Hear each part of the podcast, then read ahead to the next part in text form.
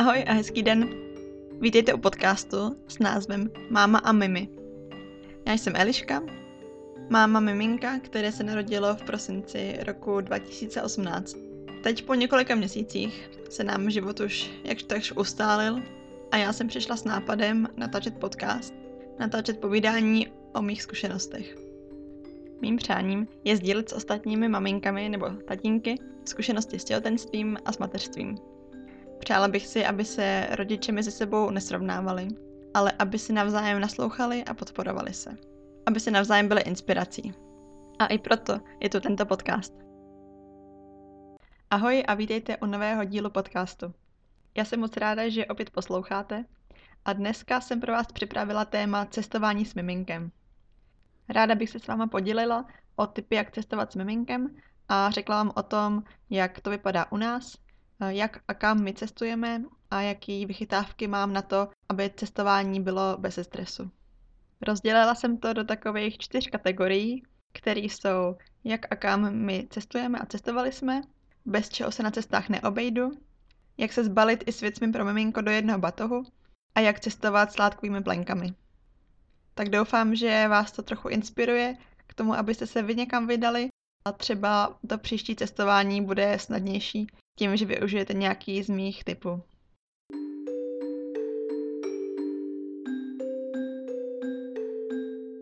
Já, když jsem nad tímhle tématem tak přemýšlela, tak jsem vlastně zjistila, že moje miminko už v bříšku bylo na hodně místech. Vlastně se mnou procestovalo Francii, Dánsko, Chorvatsko, cestovali jsme po Německu, Polsku. Takže už od těhotenství je se mnou zvyklé trávit spoustu času ve vlaku a v autobusu. Když byl malý na světě, tak naše první cesty vedly do Česka, protože my žijeme v Německu, takže jsme jeli navštívit rodinu. Tady to první cestování byly cesty vlakem, protože vlakem mi to přijde s miminkem úplně nejjednodušší. Ve vlaku máte tu možnost a volnost pohybovat se, nemuset sedět připoutaný na jednom místě a taky je rozhodně jednodušší ve vlaku nakojit a přebalit. V létě jsme potom v jeho věku 8 měsíců vyrazili do Itálie, kde jsme letěli do Neapole a potom strávili několik dní na Capri. Autem jsme toho moc nenacestovali, protože vždycky byla ta možnost jít někam vlakem, kterou preferujeme, ať už z ekonomických nebo ekologických důvodů a právě i z důvodu toho pohodlí. Cesta vlakem, na kratší cesty třeba autobusem a nebo i tím letadlem mi přijde fajn v tom, že vlastně nepotřebujete žádnou extra sedačku pro dítě, stačí vám kočárek a nebo nosítko. Pokud je to možné, tak bych vám na cestování vlakem doporučila zarezervovat si dětské kupé. To třeba jde na cestě právě, co jezdíme my mezi Prahou a Drážďany, anebo vlastně kdekoliv na cestě tady tím mezinárodním vlakem, který jezdí od Budapešti až do Hamburku. To dětský kupé je vlastně samostatný oddíl, kde je i místo pro kočárek, takže nerušíte případným hlukem další spolucestující. Stojí to teda pár korun navíc, ale za mě se to rozhodně vyplatí. Když jsme cestovali letadlem, tak mě překvapilo, jak pohodlný to docela bylo. My, když jsme letěli s EasyJet, tak tam si můžete vzít až dvě věci uh, navíc vlastně zadarmo do letadla, což třeba může být kočárek, nebo kdo potřebuje tak dětskou postýlku, nebo autosedačku. A k tomu ještě navíc zadarmo můžete mít přebalovací tašku. S kočárkem většinou dojedete pohodlně až přímo do letadla a tam ho vlastně vezmou a dají do kufru letadla, takže vám nikdy nepřekáží. S cestou v letadle je to tak, že dítě do dvou let nemá vlastní sedačku, ale sedí u vás na klíně. I tak mu ale musíte koupit uh, zvláštní letenku, která ale nestojí tolik jako letenka pro dospělého. Na klíně ho máte připoutané dětským pásem, který vlastně byl ale docela volný, takže bylo pohodlný a bylo určitě možný dítě při letu kojit. I když eh, kočárek můžete si vzít až přímo k letadlu, tak i tak bych doporučila vzít si sebou nosítko, protože při výstupu ten kočárek dostanete až tam, kde se vydávají kufry a tím pádem dítě musíte z letadla níst až do té příjezdové haly.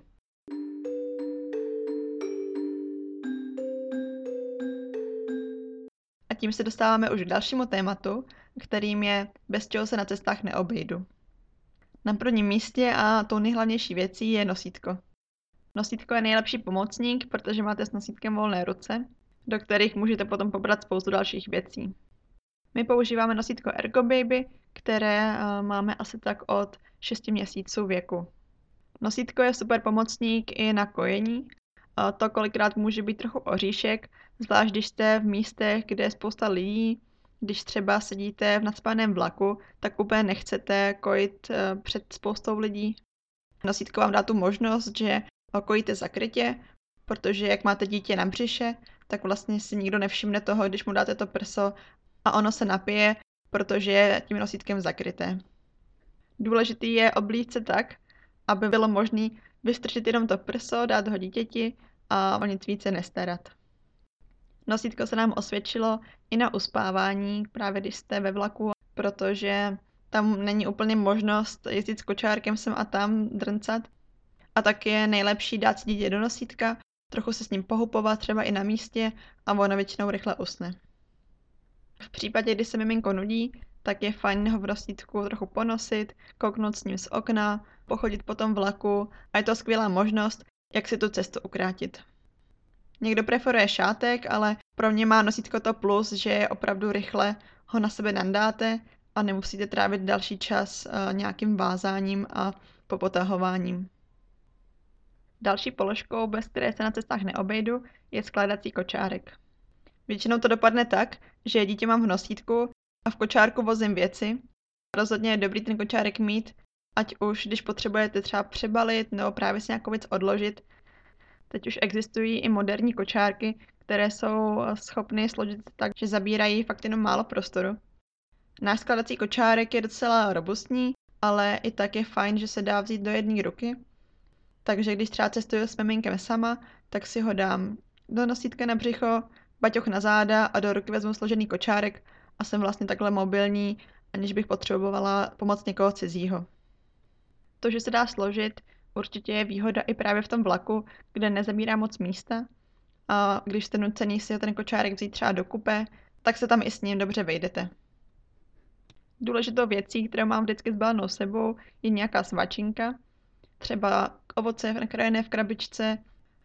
Já nejsem fanoušek toho, že se má jídlo používat na zabavení a rozptýlení dětí, ale řekla bych, že u cestování je to trochu výjimka, protože to může ukrátit čas a trochu zpříjemnit tu jízdu, když máte ještě dvě hodiny před sebou.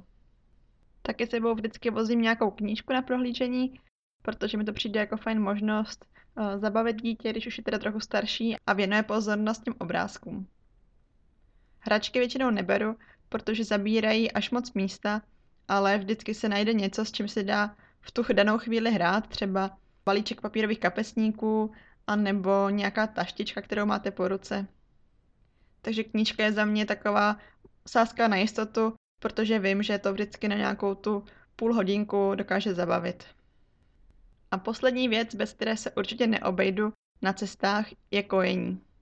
Kojení vás zachrání v každé situaci, uklidní dítě, uspí ho, takže pro mě je určitě dobrý kojit co nejvíc to jde přitom, když cestujete a využívat to kojení nejenom na jídlo, ale třeba právě i na prostředek uklidnění, když je nějaká stresová situace. Kojení vám dá tu možnost získat třeba i chvilku času pro sebe, když už potřebujete se trochu vydechnout a zároveň to dítě dá do takové pohody a nabije jeho energii, aby zvládlo zbytek cesty.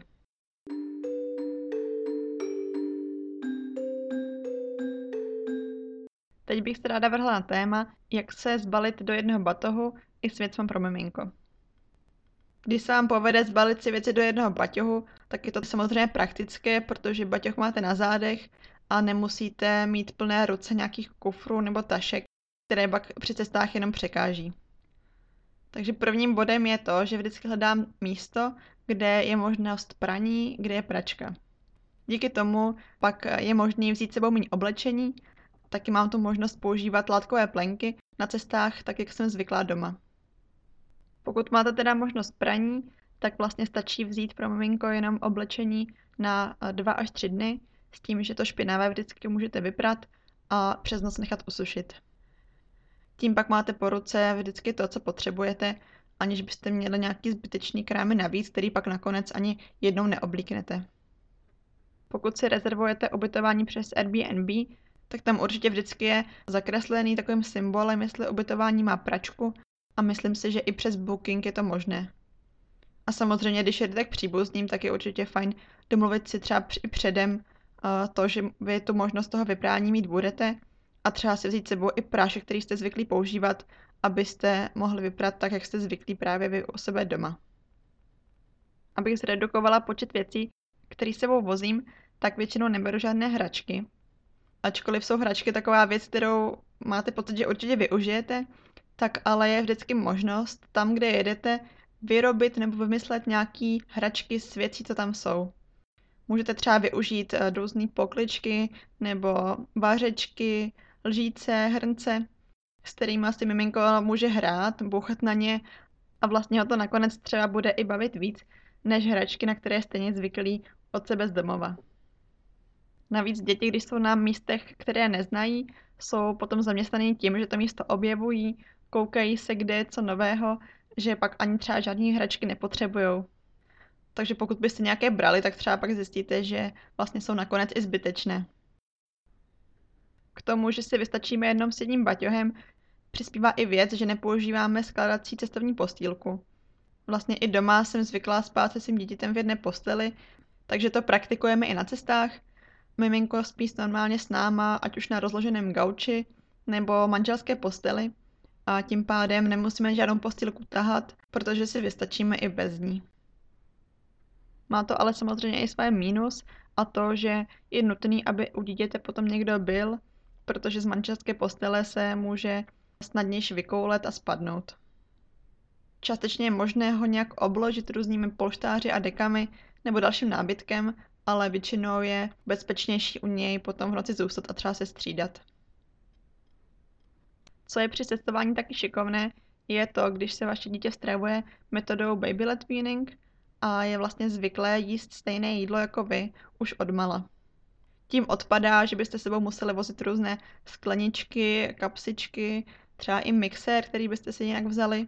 Je ale důležitý obeznámit babičky a tetičky s tím, jestli můžou vařit bez soli a bez eh, speciálního koření, aby to jídlo, který budete jíst i vy, bylo vhodné i pro miminko. Pokud vám podaří zbalit se do jednoho batohu, tak si při cestování letadlem nemusíte přikupovat žádný další zavazadlo, protože ten baťoh, pokud teda nemáte žádnou kabelku, je možný počítat jako příruční zavazadlo. Musí teda splňovat určité rozměry, ale pokud si na to dáte pozor, tak ušetříte za to, že byste si kupovali další zavazadlo navíc.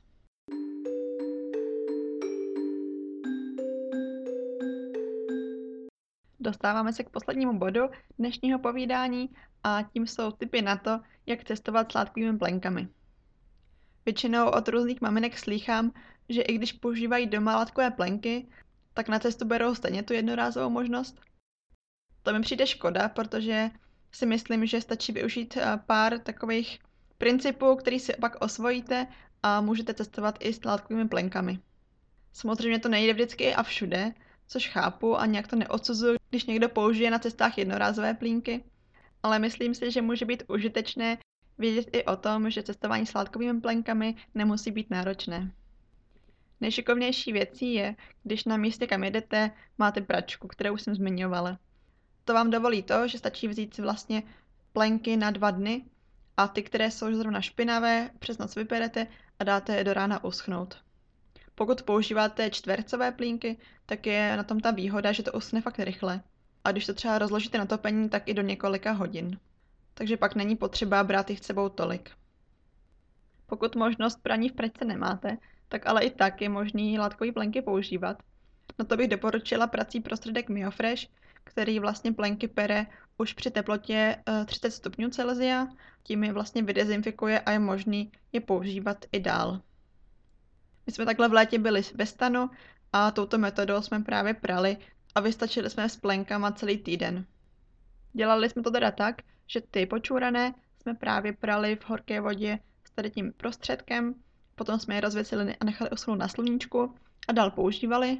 A ty teda víc špinavé plenky jsme jenom přemáchli, vysušili a potom nechali na vyprání v pračce doma, protože ty je potřeba vydezinfikovat při vyšších teplotách, takže jsme je nepoužívali znova a dál. Chápu, že tahle metoda není úplně pro každého, ale pokud i tak chcete cestovat s látkovými plenkami, eh, tak je možné na facebookové skupině o látkových plenkách najít někoho, kde je ochotný vám plenky vyprat. Tohle není nic nového, ale funguje to už díl a většinou jsou maminky ochotné si takhle navzájem pomoci a když jste třeba někde na chatě, kde pračka není, tak eh, si můžete najít někoho poblíž, kdo vám právě jeden pytel blenek rád vypere. Pokud by to ale pro vás bylo až moc stresu, to tak rozhodně neodsuzuju, když někdo na těch pár dní ty jednorázovky použije.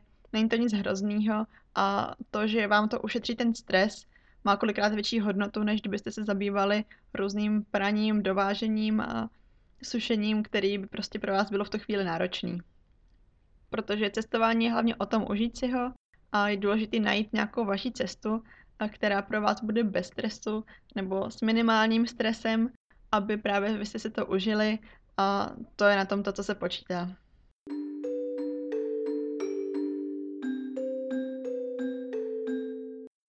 Poslední myšlenka na závěr je, že se s miminkem rozhodně vyplatí dvakrát plánovat. Vyplatí si plánovat cestu na ten čas, který bude optimální, ať už třeba když bude dítě vyspané, nebo naopak, když bude chtít spát, aby se to prospalo. Vyplatí si plánovat podle toho, abyste jeli v období, kdy ho nejspíš nebudou trápit zoubky, kdy nejspíš nebude mít nějaký očkování nebo čas po očkování, abyste se vyhli případným komplikacím. Protože zvlášť při cestování platí spokojená máma rovná se spokojené dítě a naopak, takže když si vyberete bohužel špatný období nebo špatný čas, tak se to může akorát zacyklit a vy budete akorát nervózní a vystresovaný a to cestování si vůbec neužijete. Tak jo, to by bylo ode mě pro dnešek všechno. Já vám přeju, ať se vám vaše cesty povedou. Teď je optimální čas naplánovat si něco hezkého na příští léto. To vám třeba i trochu zpříjemní tady to šedý zimní období a vy se budete těšit na něco, co vás čeká. Pokud by vás ještě napadaly otázky k tématu cestování, tak mi dejte vědět uh, přes Instagram, kde mě najdete pod, pod účtem mám potržítko podcast. Když už jsem u těch sociálních sítí, tak vám ještě doporučím facebookovou stránku a blog s názvem S dětmi kolem světa.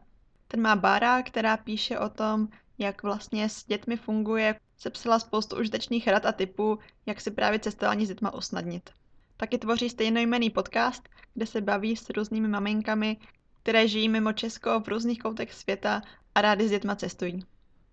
Také jsem našla stránku Objevíme svět, kde se taky dozvíte spoustu rad a typů ohledně cestování s dětma. Zaujaly mě tam články třeba, jak se zbalit na cestování s dětmi, nebo jak na vodu s dětmi a podobně. A také je tam podrobný článek o tom, jak cestovat s miminkem letadlem.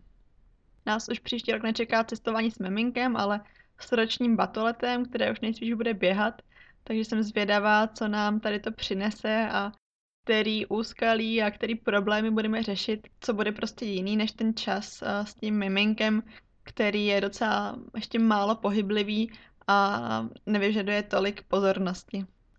Rozhodně se ale na další dobrodružství těšíme. Tímto bych podcast už ukončila, takže se mějte hezky a ahoj.